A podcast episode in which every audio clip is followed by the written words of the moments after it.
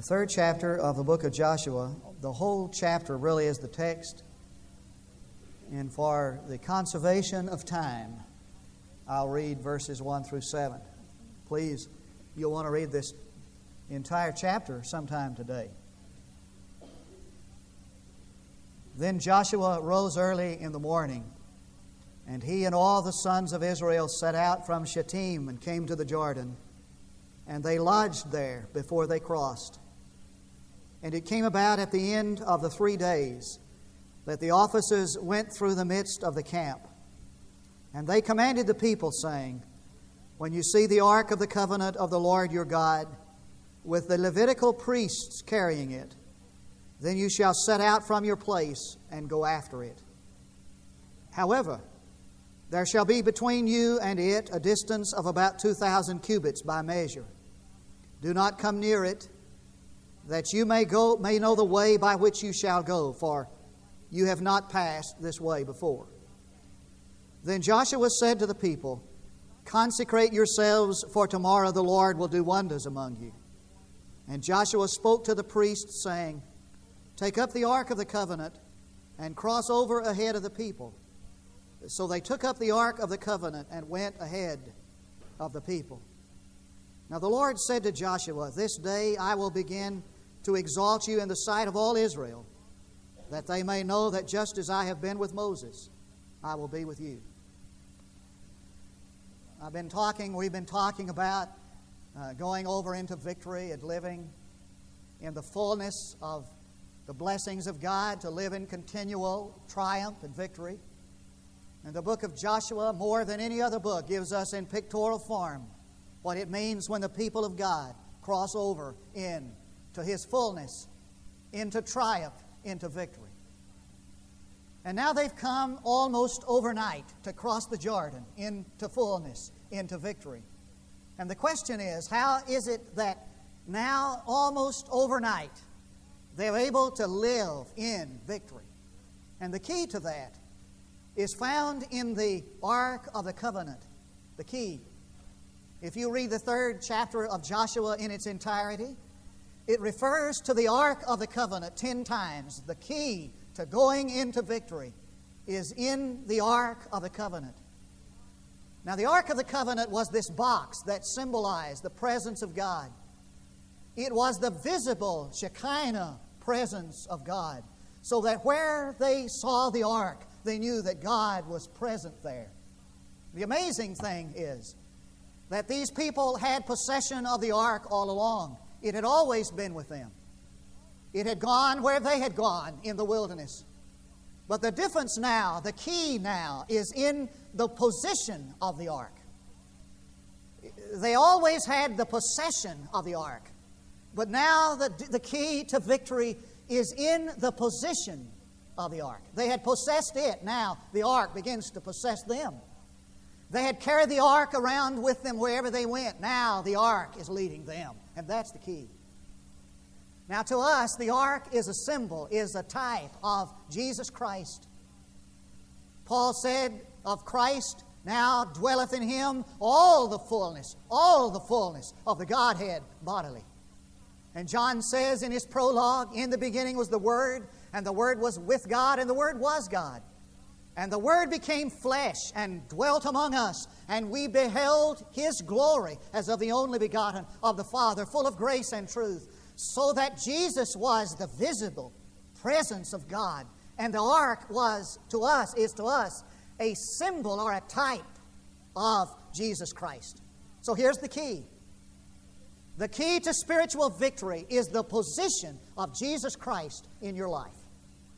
And the difference between spiritual poverty and spiritual prosperity, the difference between spiritual defeat and spiritual victory is where you have positioned Jesus Christ in your life. Now, I think we could describe some Christians like this that everywhere they go, Jesus goes. He goes everywhere they go. He indwells them, He lives within them in the person of the Holy Spirit. So everywhere He goes, they go. He's in the rider's seat. He's kind of like a hitchhiker, you see.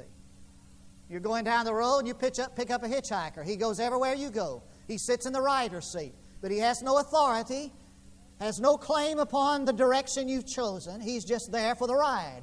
He's in the rider's seat. He has no authority. Now, I don't want to sound sacrilegious because God knows I'm not, but for many of us, I think Jesus just goes along for the ride. He has no authority in your life. He has no claim on the direction, on the choices you make. And that's why we live in spiritual defeat because He has a secondary position in our life.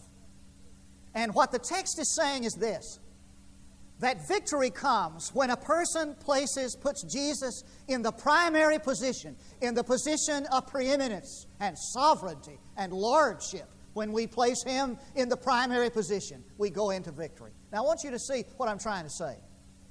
Is that there is no difference in the possessions of the defeated and the victorious Christian. The difference is in the position of the possession. And when Christ is in the position of preeminence and sovereignty, and we follow Him, we go into victory. Now, I need to say three things about following Jesus. First of all, following Jesus gives direction over uncharted paths. Gives direction over uncharted paths. And so he says in verse 4 you have never traveled this way before. You've never gone this way before. Two things about following Jesus. First, you need to keep your eyes on Him. Keep your eyes on the ark, he said. In fact, he said you need to put this ark at a distance of 2,000 cubits, about 1,000 yards from you, so that everybody can see the ark. Everybody can keep their eyes on it. And, if you, and, and, and, and nobody's to come crowding around it because those on the back row wouldn't be able to see it. For the key to following Jesus is to keep your eyes on Him. Keep your eyes on Jesus because you've never traveled this way before. Now, have you ever tried to imagine what these people thought as they got ready to go into Canaan? Moses was dead, the familiar leader was gone, and, and, they, and they had a rookie, you know, for a leader. Had never been this way before either. And, and, and, and Moses had led them around in a circle in the wilderness for 40 years, and everything was familiar out there. And now this rookie who'd never been their leader was about to carry them, take them across the Jordan into a land of giants. And they had their eyes on him. Take your eyes off man, he said, and put them on the ark, put them on Jesus. I used to think that every time I resigned a church, that church probably go out of business. I mean, how are they going to get along without me? I'd pop the question, How's the church? Hoping. Yeah, hoping. He'd say, Oh, we just can't make it without. They, invariably, they'd say, Oh, it's just going great. You know, just so enthusiastic. They'd say, You'd be so happy, Brother Gerald. It's going better than when you were here, you know. that doesn't make you happy. It's just going great. I, I, I came to the conclusion that it, it really doesn't matter who's leading. What really matters is who's leading the leader. You've never been this way before. You've never lived this day before. And you're going to school tomorrow. Some of you rookies, you know. Some of you start tomorrow in a day that you've never lived before. And some of you, I know, think you've got life all neatly wrapped up in little packages and little categories. And about the time you think you've got all the answers, all hell breaks loose.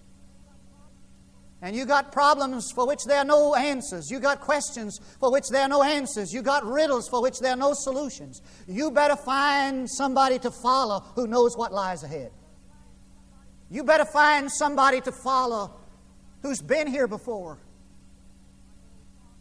And like that old song used to say, say nothing between my soul and the Savior, so that His blessed face may be seen. Just keep your eyes on Him not on man, not on circumstances. And so God called Abraham and he sent him out not knowing where he's going. They never, never told him. He said, You just get up and go, and I'll, I'll show you where to go into a land that he knew not. You ever wondered why God didn't tell Abraham where he's going? Because God didn't want Abraham's eyes to be on the country, He wanted his eyes to be on him. You ever wondered why God didn't tell you what lies ahead? Because God knows that if He tells you what lies ahead, you'll have your eyes on what lies ahead. He wants your eyes on Him. Keep your eyes on Jesus. And so in that 20th chapter of Second Chronicles, Jehoshaphat comes to say, We don't have much might and we don't have much knowledge, but our eyes on you. I love that. What he was saying, the Tidwell paraphrase is, we're not very strong, and even if we had strength, we wouldn't know what to do with it. But our eyes are on you. I tell you, you may not know much, and you may not have much, but if you know enough to keep your eyes on Jesus, you know enough. And so Jesus came across the waters, walking toward his disciples in the storm. And old Simon Peter said, Lord, if it's you, bid me come to you on the waters. I don't blame him. I wouldn't want to get out there if Jesus wasn't out there either. Bid me come to you on the waters. And the scripture said he crawled out of that boat and started walking. He'd never done that before. He'd never been on that, on that lake before with his feet. And as long as he kept his eyes on the Lord, he was making it fine. When he took his eyes off the Lord and put them on the wind and the waves, he began to sink. I can tell you, the very moment you're fixing to go into defeat is the moment you look away from Jesus. May I ask you a question this morning? Where have you focused your eyes? Let me ask you this question. Which is, which is the bigger in your eyes today, your problems or our Lord? Keep your eyes on Him. Second thing about following Him. When you get your eyes on Him, He said, put your eyes on the ark and then go after it. Go after it. Get up and go after it. Somebody said that God never leads a stationary object. I think that one way that you can, one of the best descriptions of a Christian is a person, a Christian is just a person who is obedient to what he knows God wants him to do. Now, some of us sit around asking God for more revelation and more knowledge, waiting for God to kind of propel us to do something, sometimes even against our will. We talk about the Spirit moving us. We're asking God for new knowledge, new revelation, asking for God to propel us to do something we don't even want to do. Let me tell you, you don't need to ask God for new knowledge. You just need to do what you already know to do. And the psalmist said, What shall I render to the Lord for all of his benefits? I know what I'll do.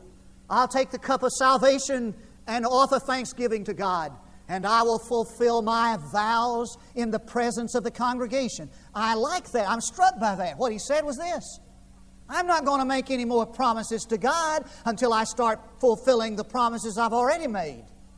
And I'm not going to ask God for any more new revelations or new knowledge. I'm just going to start doing what I already know to do. That's what we need to do.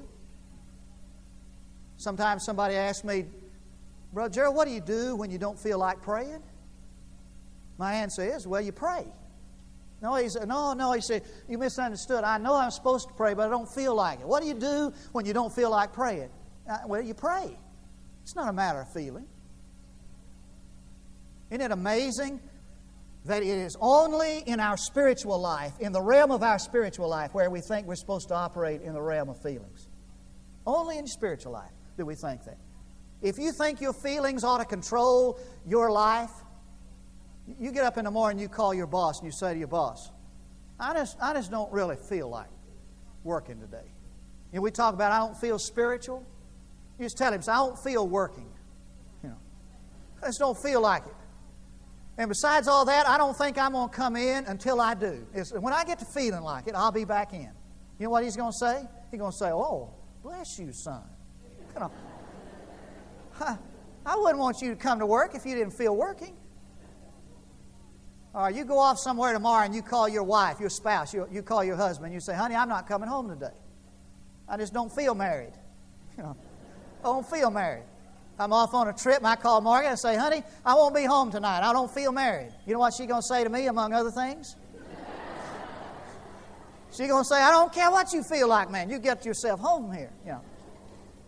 We think that we're supposed to let our feelings control our, our life. No, we're not supposed to do that. He said, when you see Jesus out in front, you just get up and go after him. You see, I love it. And they said, well, look where that ark's going out in the middle of that river. That's all right.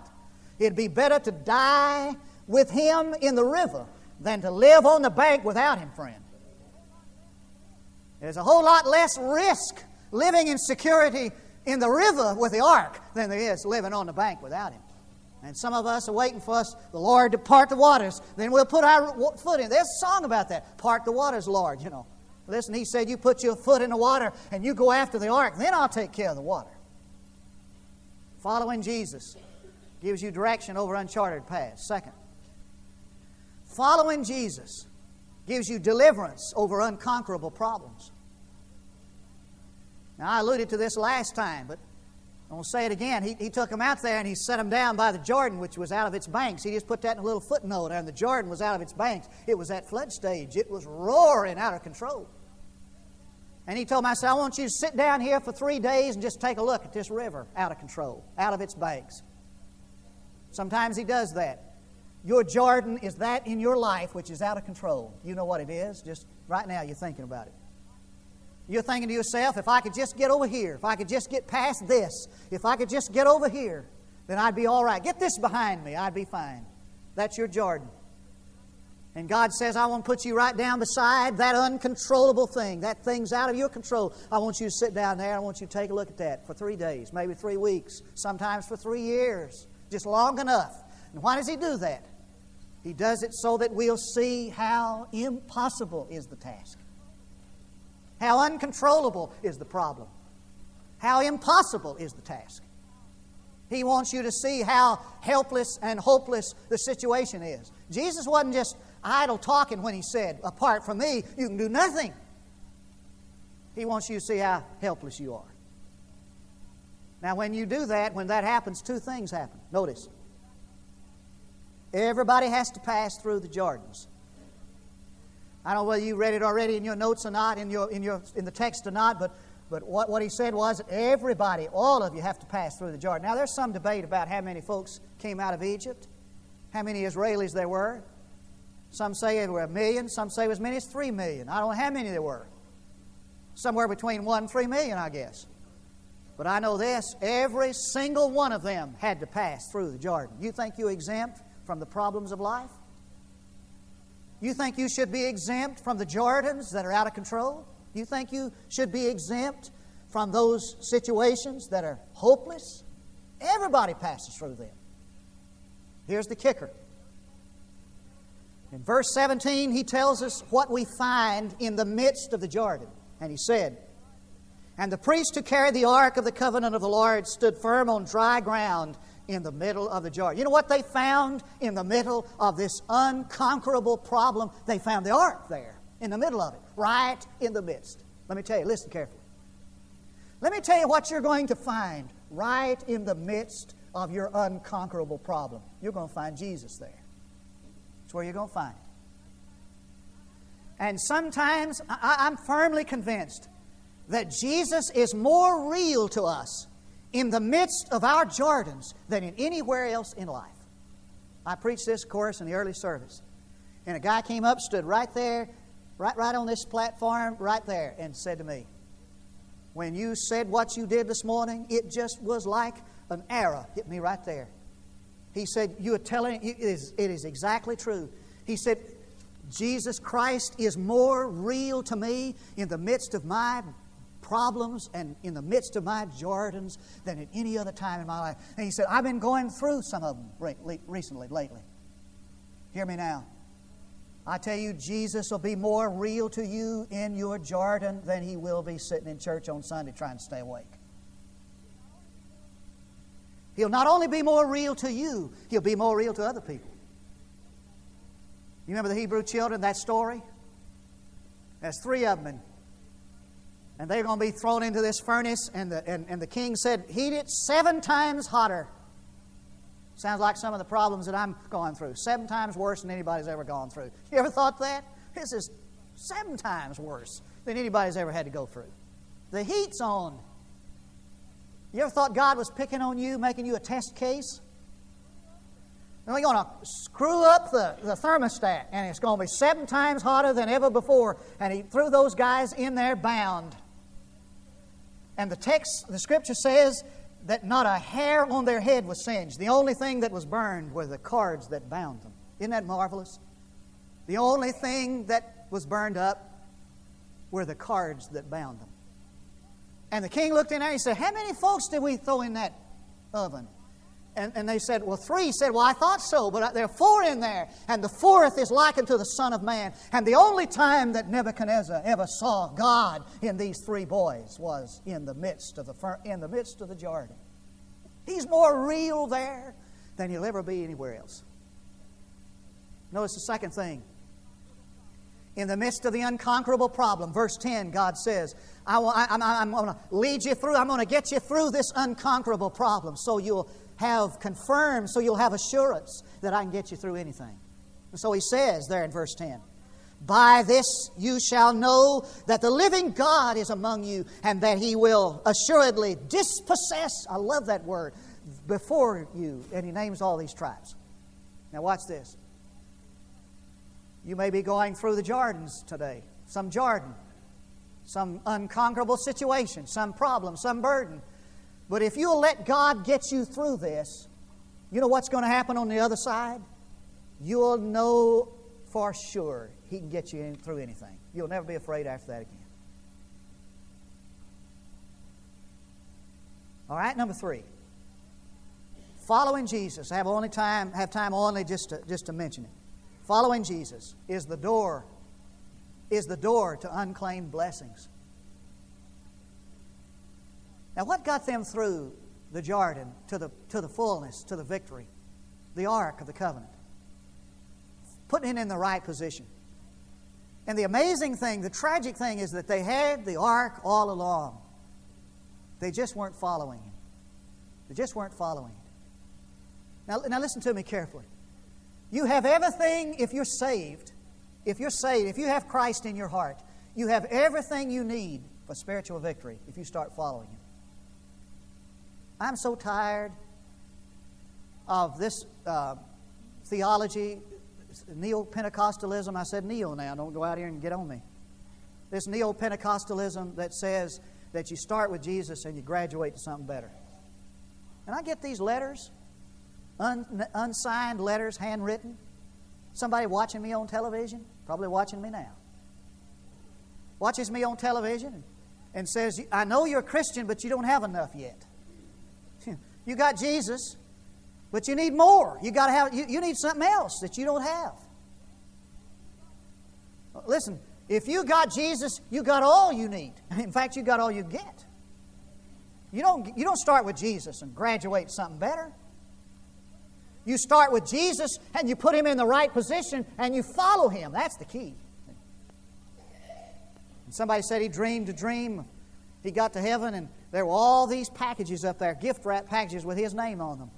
And he asked somebody, What were those? What was that about? And he, said, Well, that, those are the, all those blessings, unclaimed blessings you could have had in life. You see, when you accept Jesus Christ into your heart and you receive the Lord Jesus into your life, you have everything you need to live victoriously from this day on. And what happened? When they went over into victory, it was when they finally discovered what they had all along and they began to follow it. I'll tell you the greatest day of your life, the greatest day of a Christian's life, is when he begins to discover what he's had all along. And he begins to put what he has, his possession, in a position of preeminence and dominion and authority and begins to follow. So I guess that we've come to this conjuncture in life, to this juncture in life. And that is, have I ever received Jesus Christ as my Savior, Lord? Have, first, have I ever received Jesus Christ as my Savior? Does, does He live in my heart? Has there ever been a point of time where I opened up my life, and by faith, the channel, I received Jesus Christ into my life. If I have, I've been saved. If I haven't, I haven't been. As simple as that. And then I guess that we come to this juncture as Christians, where many of us are right now, is where have we positioned Him? Have we given Him a secondary position, kind of a put Him over here in the corner and say, you know, sit there until I need you? Or have we positioned him as preeminent and sovereign? And if we haven't, then we'll live our life in defeat. And some of you, listen to me, some of you Christians, if you died today, you would die in the wilderness. You're saved, but if you died today, you'd die in the wilderness. By that I mean you would die never having, never having appropriated fullness and victory. That comes when in a moment you say to him, All right, it's time. I'm willing. I'm ready. I want you to be preeminent, first, sovereign. I want you to have dominion. I don't want you in the rider's seat. I want you in the driver's seat. I surrender the control of my life to you. When you do that, and you keep your eyes on Jesus, you go into victory. Let's pray together. Father, now for these moments of decision and truth, we pray for absolute quiet, absolute commitment, sincerity. No talking, we pray, Lord. Bring us to the confrontation of the surrender of our heart and life to Jesus Christ, to his preeminence and lordship. I pray this in Jesus' name.